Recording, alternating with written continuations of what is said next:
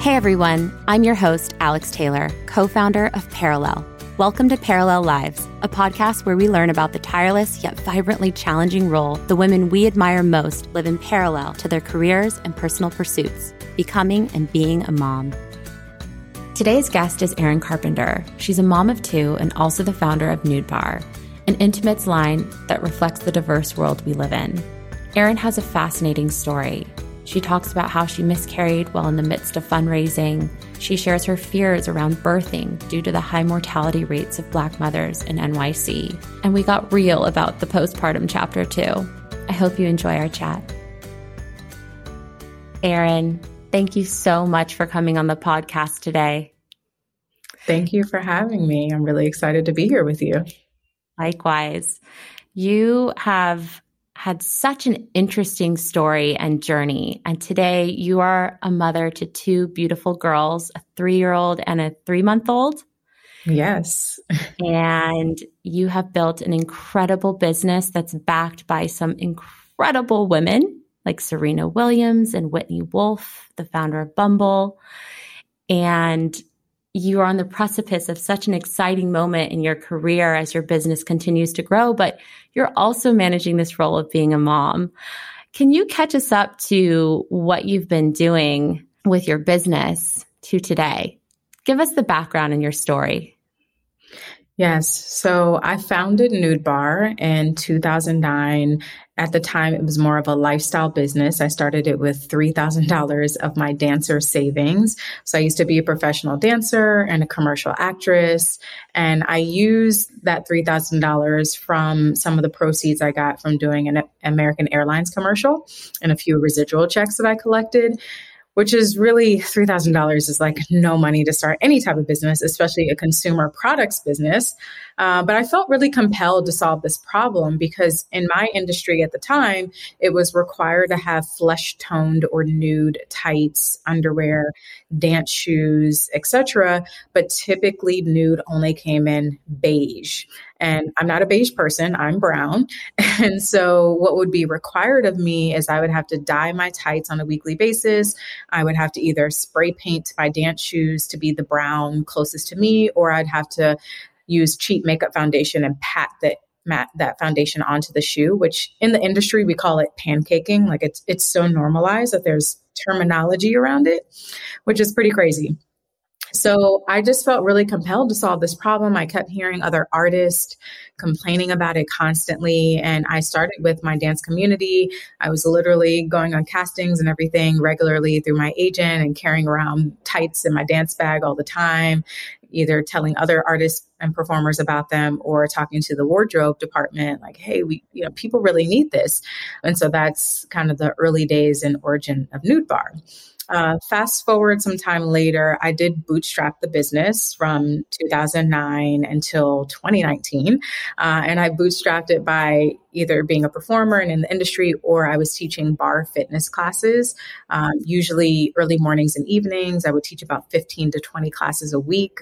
Even through my first pregnancy, I was doing this until about 35 weeks, because those were the resources that I felt that I had at the time. And so in 2018, Serena Williams became an anonymous customer, which I eventually found out who she was.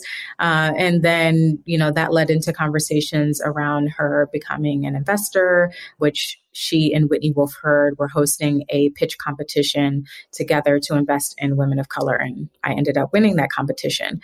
So they became my first two investors. And then that's when I started scaling up the business a bit more. Mm-hmm. Got it. And during this time, you must have had your first daughter, if I'm doing the math correctly. Yes. Mm-hmm. Yep. So in 2018, I was pregnant, which was around the time that Serena was a customer and I was having these conversations. And that period was very hard for me as a founder because I was already pitching a lot and I felt like, gosh, it's really hard as a woman, just like an everyday woman, just out there pitching and trying to get funding. And then now I'm pregnant. I felt like I had to hide it for a really long time. I didn't tell a lot of people. I didn't post about the journey on social media. So I didn't really have like a lot of public celebratory time about it, because I was worried about what it would do or how it would impact my business or any conversations that I was having with investors in the pipeline. Interesting.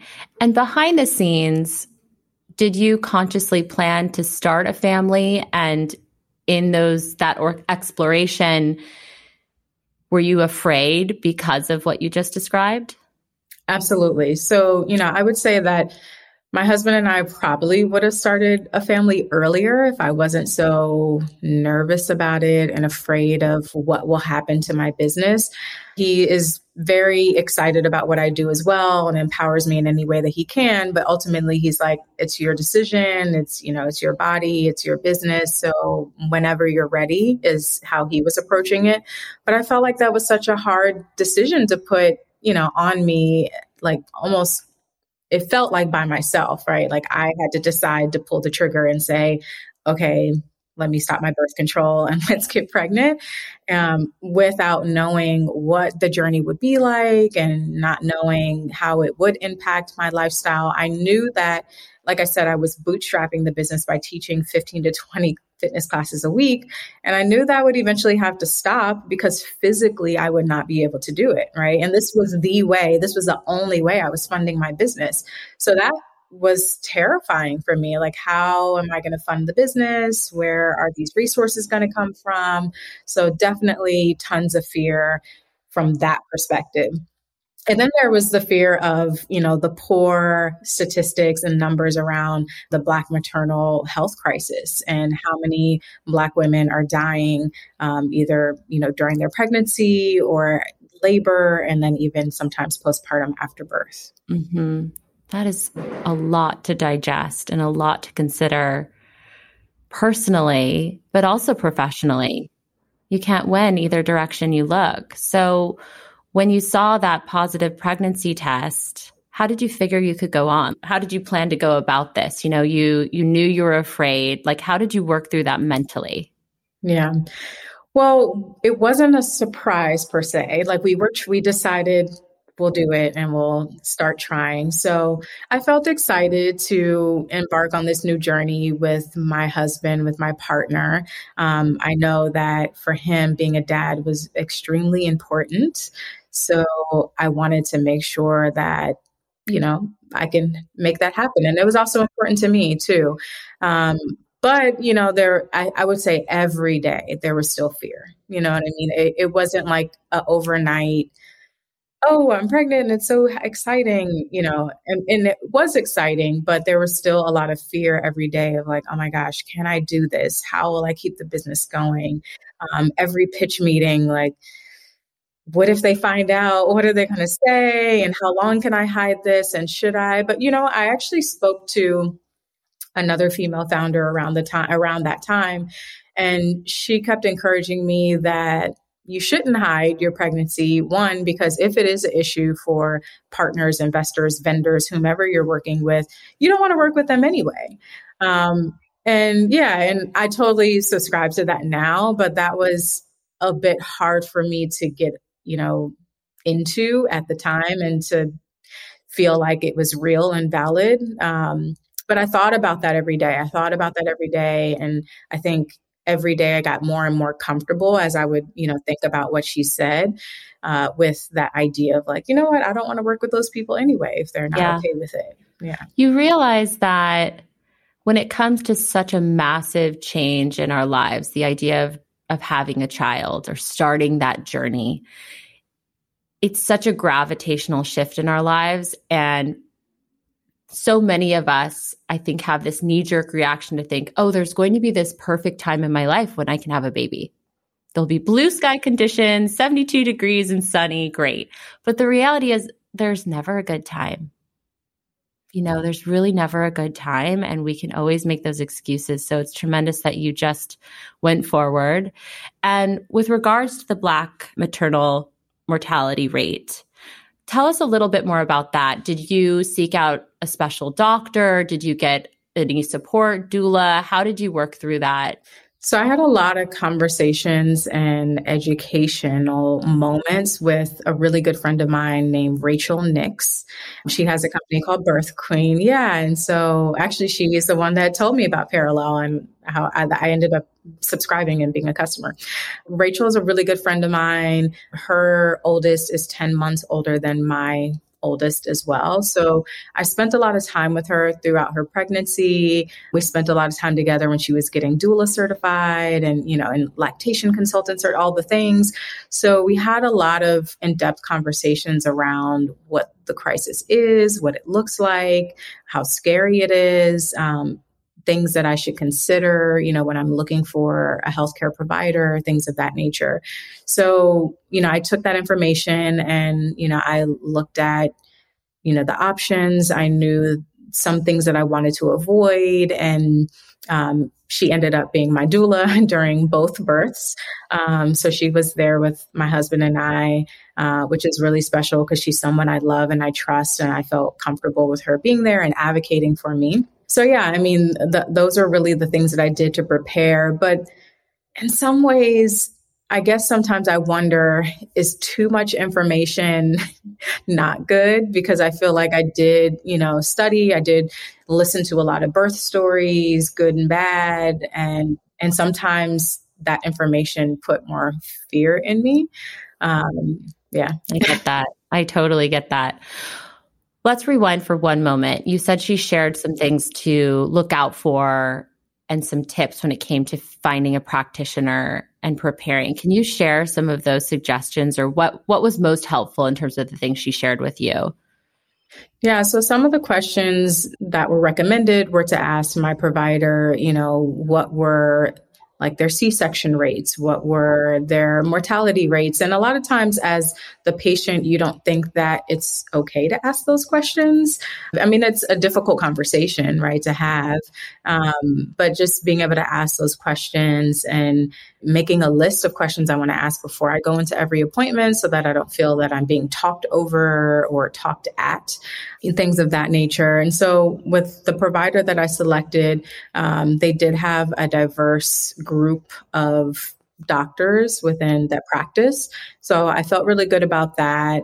That was important to me. Although my doctor is not a Black woman, I did feel like there was a lot of different perspectives within the practice that I felt really comfortable with. Yeah. And then just like thinking about the hospital, like where I want to deliver. That's actually where I started first was like, well, where do I want to deliver? And then I looked for the practice that I felt the most comfortable with that delivered at that hospital. What was your criteria for selecting a hospital and how did you get that information? Yeah, for the hospital. So my first birth was at a hospital that also had a birth center. They since have gotten rid of it.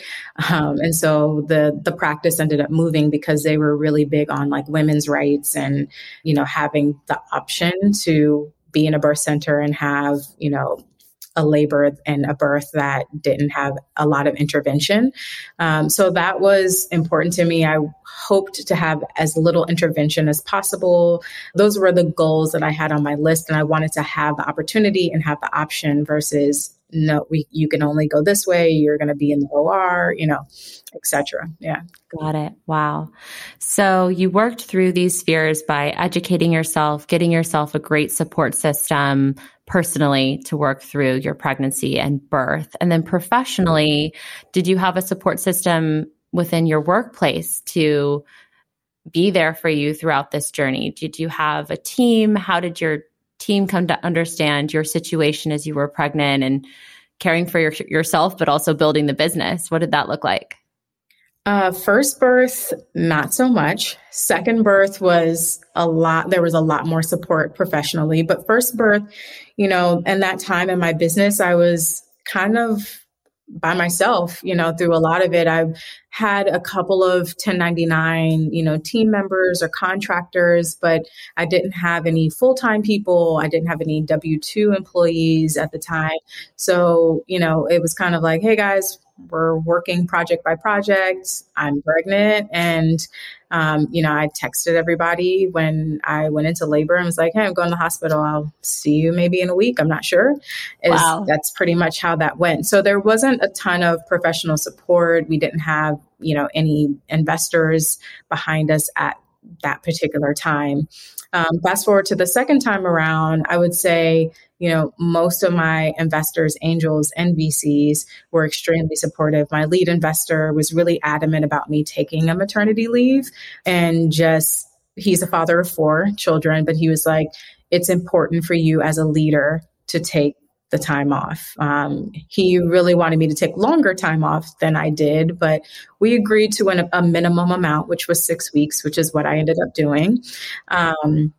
I really appreciated that. I really appreciated that, one, as a man, two, as my lead investor, who I do spend a lot of time with, that he was really supportive of, me, one, having more children, having a family and being a holistic human, not just so, focused in on the business.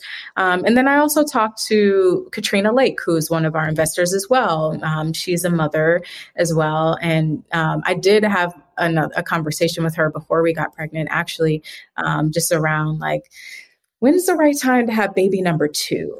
Yeah. I know there's never a perfect time, but 2 is a little different. When do you think? And, she encouraged me that there is no perfect time, just like you were saying, and that if it's important to you, if family is the most important thing to you, do that. Do family, have your children, have your family, be a mom, do your thing.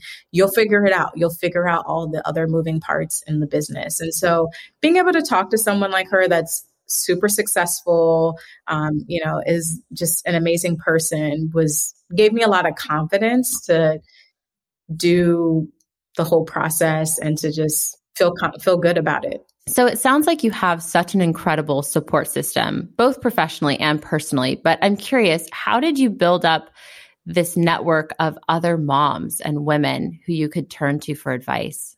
Yes, for other moms and women, it turns out that a lot of my friends were pregnant around the same time. And so, I felt comfortable asking them questions. I think all of them, I had expressed at some point my fears around, how this would impact me professionally. And a lot of them would say, it's going to be fine. You're going to figure it out. Or even Rachel used to tell me, actually, I've gotten more opportunities, more abundance of opportunities have come to me after having my children than before. And I've gotten really, really focused about my work and times that I'm working. And although I was kind of leery of that feedback, I found that to be really true. I found so many amazing opportunities came, which feels like out of the blue, but it wasn't happening at the same pace for me prior to having children. And I had to be really focused and organized with my time. And I felt I was able to learn that through other women, other, people in the community that I have. Absolutely. And moms are always introducing each other to other moms. Oh, you got to meet this mom. You got to meet that mom, So it's just the community ends up growing. The support grows. Yeah. It's just beautiful. I find that even when I'm at the grocery store and I see another mom with a kid, I'm like, you got this, girl. It's just, it's so hard. And you have a new level of empathy and respect for other people who are parenting and raising children. It's a lot of work. So as you were going through your fundraise, you had a pretty intense experience. Walk us through that. Yeah. So second round of fundraising. So I'd already raised the seed round, and then I was raising a little more money, a seed extension, around the time that we were working on getting pregnant with the second baby. And we got pregnant pretty quickly. So, that felt exciting. And then a few weeks into fundraising, as I was kind of picking up momentum. I was pitching probably 4 times a day, which is pretty intense while you're running a business and as a solo founder. I was in between meetings and I noticed I was bleeding. I was spotting between the meetings and my heart just sank, oh my God, I hope this isn't happening. I hope this is just some random spotting and nothing, it's not a big deal. And eventually it picked up. I think I had like maybe 30 minutes to 45 minutes between the meeting, but yeah, it ended up picking up. And I was like, I feel that I'm probably miscarrying. But I felt like I had to go into the next meeting. The next meeting was a big deal. It was important. And, you know, I felt like I had to put on my performance of, you know, that pitch and that meeting. And I didn't have a lot of time to process. I mean, I definitely texted my husband and my mom and dad, like, hey, I think, and I even texted, I think Rachel, like, I think this is what's happening. I'm not 100% sure, but I think that's what's happening. I'll call you after this meeting kind of a thing. So yeah, wow. I mean, I don't know. I wish that I could have maybe had the comfort level to just cancel the meeting and like deal with my body. But I also felt like, well, what if it's not happening? And I don't want to alarm people and make a big deal out of something that isn't something. But yeah. And as a founder, I can relate to this. You put everything on the line for your business, and it's for the benefit of your family. You know, you're doing this for your kids, for your family. And when there's those opportunities, it's not to be selfish just for the business. It's also, you know, I'm doing this to help my family. So it's interesting how that drive kicks in some of these moments. And it sounds like that might have propelled you to go through that meeting. But there was also so much uncertainty, you know, looking back on that moment in your life, would you have dealt with it differently? I think for, you know, going into the meeting, I probably would have still taken the meeting. But I think once it was determined that I did miscarry, I was told to take it easy physically. So like I didn't work out for the week, but I didn't stop working for the week. I wish that I would have taken a week or two off mentally and physically just to, you know, fully recover from that. And I think like even though miscarriages are fairly common, there's a lot of shame around it and just like, why did this happen to me? Is it my fault? Did my body fail me? Was I putting too much stress on my body? And I would say, you know, that was a stressful time in the business in general. There's a lot of pressure as a VC-backed business to scale quickly, grow quickly. Then there's times you run out of money and you're like raising again. You know, it's such a race. It's intense. And so, you know, at times I would wonder is all of that pressure worth it? Is that pressure why this happened, you know? And I don't feel like I had a lot of time to reflect. It's a lot to process. I mean, we started introducing a new policy at my company where, you know, we have leave for loss because we need time to process and cope with these things. It's a lot. And unfortunately, it is common. And we need to give women that support. When you miscarried, had you already told people that you were pregnant? Did you, obviously you had your immediate family and Rachel, but had you had announced the pregnancy by then? No, it was pretty early on. So I hadn't announced it. I think I might have told like some of my leadership people on the team, which were like two people, but that was about it. I didn't really tell a lot of people. So, you know, it's interesting. We all have this idea that we have to wait until, you know, the 12-week mark to tell people. And many times we miscarry or we might not. And sometimes it's someone's first time hearing that you even were pregnant when you tell them that you've miscarried. Did you have that experience with any of your friends? And what was that like? Yeah. I mean, a lot of people were surprised. They were like, wow, I didn't even know you were pregnant. Oh my gosh. And so it's kind of weird, right? Because you're like living in secret, you know, during that time that you're not telling people. And then this crazy thing happens to you, like a miscarriage or, you know, a loss. And yeah, it's just really strange being pregnant in the early days. Yeah, it is. Yeah. I'll never forget that first 3 months. I was so sick. Yeah. You're sick and you're like trying not to tell anybody. It's just, and then strange. I'm like, why didn't I? Because I tell everyone anyway, because I'm going to need my friend's support. It's an interesting game we play as women. Maybe it's not a game. It's just the way we've been conditioned to communicate around this milestone in our life. And maybe we need to change it. You know, maybe we all do need to be a little more open because it is so common. And then we have the support when we need it. So you worked through this miscarriage, and how long did you wait before you tried again and had your beautiful baby number two? Your rainbow baby. My rainbow baby. We got pregnant like 2 months after, I think, something like that. So it was fairly quick. I think we felt like we felt ready, you know, to be pregnant just in general. So we just kind of kept going with the process after, you know, I had to heal physically and things of that nature. Mm-hmm. Got it. So now you're a mom to these two beautiful girls. How have you changed since becoming a mom? Oh, since becoming a mom in general, I try to set a lot of boundaries between like work time and personal time. Like once, you know, 6 o'clock comes and I have to get my daughter from daycare, of course, things might come up here and there, but I really try to spend that time with her, my oldest, when it was only her, and, you know, up until bedtime. And then I might block off a little bit of time after bedtime to, you know, answer a few extra emails or, you know, anything like that. But yeah, just being really thoughtful about my calendar and the time that I am spending with her.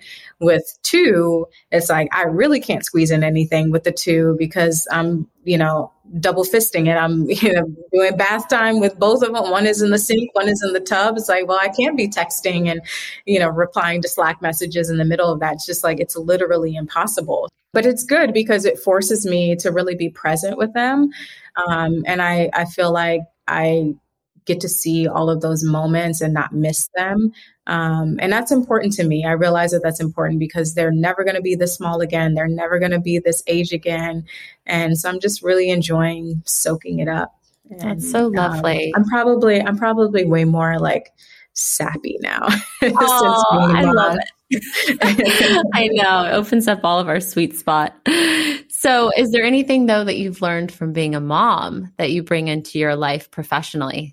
I would say empathy, like empathizing with people, my personality in general, and then even professionally has always been just like fairly rigid and structured. You know, this is the way it is and this is how we're doing it. And so having a little more EQ in general, personally and professionally, I think has benefited me from being a mom, really being able to understand where people are coming from. And, you know, I think the biggest thing that I've learned more recently in business is that being an entrepreneur and being a business owner is a lot of people management. And so there is a lot of that, you know, those moments where you have to be more sensitive to where people are at. And the pandemic also pushes you to do that because people are going through a lot.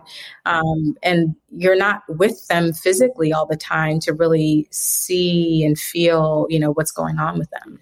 Absolutely. Such a great point about developing a stronger EQ through motherhood. It's so important and beautiful that you're bringing that into the workplace. So you're postpartum still. I mean, your youngest is 3 months. How's it going? How are you managing? Did you take a maternity leave? Where are you at right now? Yeah. I did take a maternity leave. I that was a goal of mine. So I did 6 weeks. I did like a 4-week check-in because I was also nervous about, will I be okay? Like completely separate. Like I'd never done that. Like I don't really go on vacation and like actually just vacation. There's, you know, definitely moments where I'm like checking in, seeing what's happening in the Slack channel, things of that nature. So I really did try to take this time to just be with my baby and, you know, nurse her all the time and, you know, sleep when I can and not be online. So I'm proud of myself that I did that. Of course, there were a few things that maybe I had to chime in on here and there, but for the most part, I was like offline. And then, you know, after coming back to work, I struggled with childcare. I had like a part-time person, then I like found someone to kind of fill gaps, and then they ended up not working out.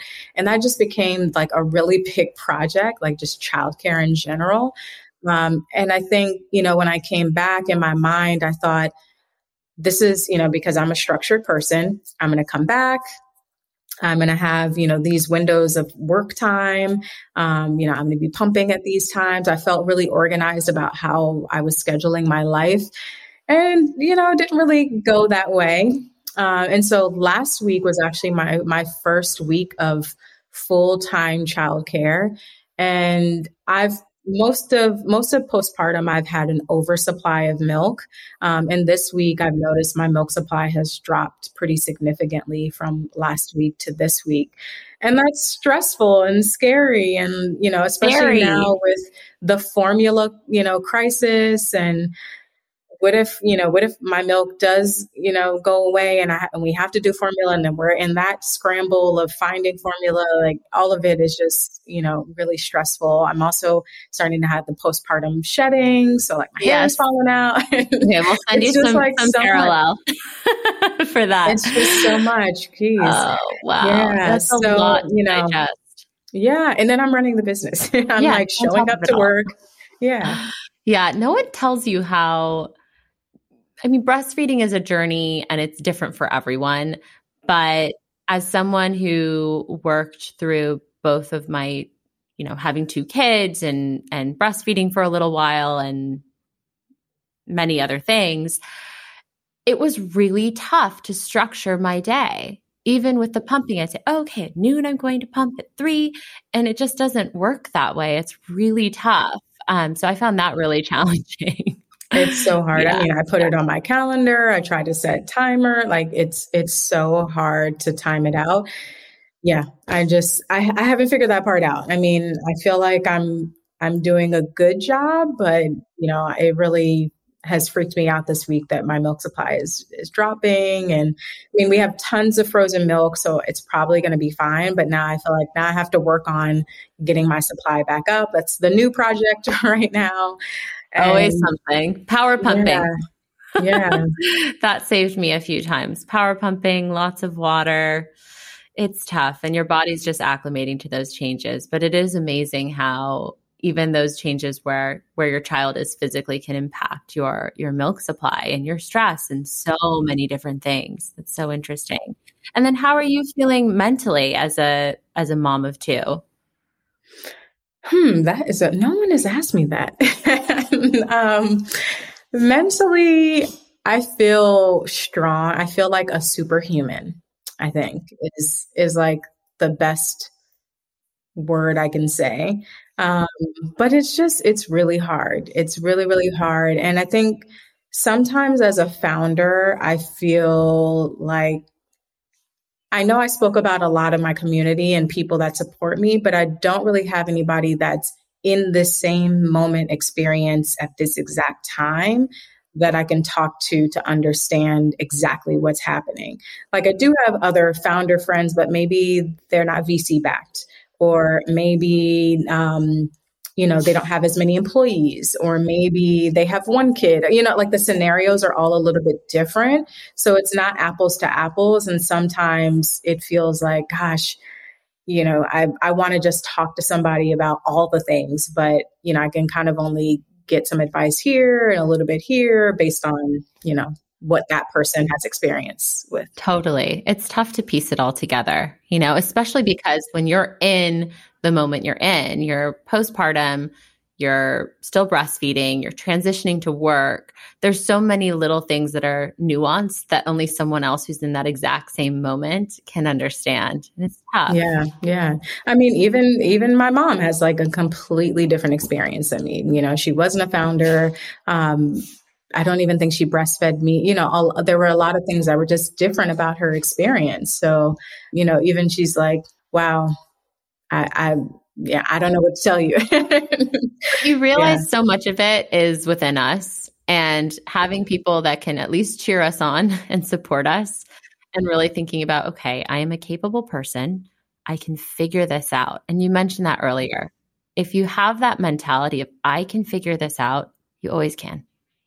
So you have these two girls. What do you hope to teach them looking back on your journey thus far? So in their rooms, our theme is, it's a women's empowerment theme. So there are pictures on their walls that are characters caricatures of different successful women. So like Michelle Obama is on there, and it's like a, not a painting, but like a visual artist created these that we got on Etsy. It's really cool. But Michelle Obama's on there, Oprah's on there, you know, just various people that are impactful in history. And so, you know, at least through my personal journey, even though I'm not actually on the wall, I hope that they see in their real life, in a physical way, someone who is strong, someone who has, you know, been able to experience different aspects of their professional life that weren't so traditional. I think many people, and one thing that my mom has, you know, always pushed for me is don't just do the easy job. Don't just do the job that's just going to pay you well, like do something that you love, because she felt like she didn't get to do that. She kind of took a job that, you know, supported her family and paid well. And, you know, she did that and didn't really love the work that she was in. And so, you know, I love what I do. I hope that my work makes a really, you know, big impact on the world in terms of inclusion and representation. And one, I hope that when they go to stores and look for nude, they don't have to dye tights and pancake shoes and do all of those things. They will just have that representation available to them, whether it's D2C, you know, e-commerce shopping or in physical stores. And then two, I just hope they see a strong woman that, you know, did a lot of great things that she wanted to do. And although it was hard, you know, I'm resilient, and they can actually learn and see what that is. Because resilience is a muscle, I think. It really is. And by the way, that is the most epic nursery theme I've ever heard. Thank you. I love that. What an amazing opportunity to just imbue that in your girls from day one.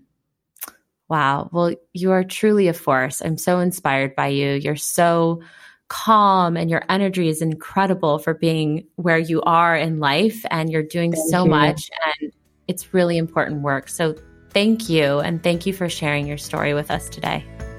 Thank you. Thanks for having me.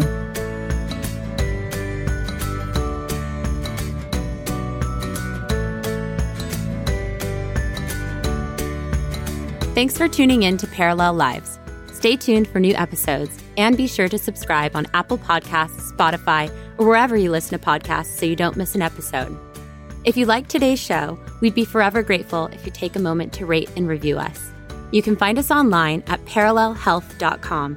That's P-E-R-E-L-E-L health.com, or on Instagram at Perelel Health. I'm Alex Taylor, and you've been listening to Perelel Lives. Thanks so much for tuning in. This podcast is brought to you by Perelel. We are a prenatal vitamin and supplement solution that adapts to your changing body's needs throughout your motherhood journey. All of our products offer the highest quality, bioavailable ingredients at doctor-recommended doses tailored to each unique phase. Preconception, first trimester, second trimester, third trimester, and postpartum and beyond. Because your prenatal vitamin shouldn't be one size fits all. Sign up for our newsletter at parallelhealth.com to learn more.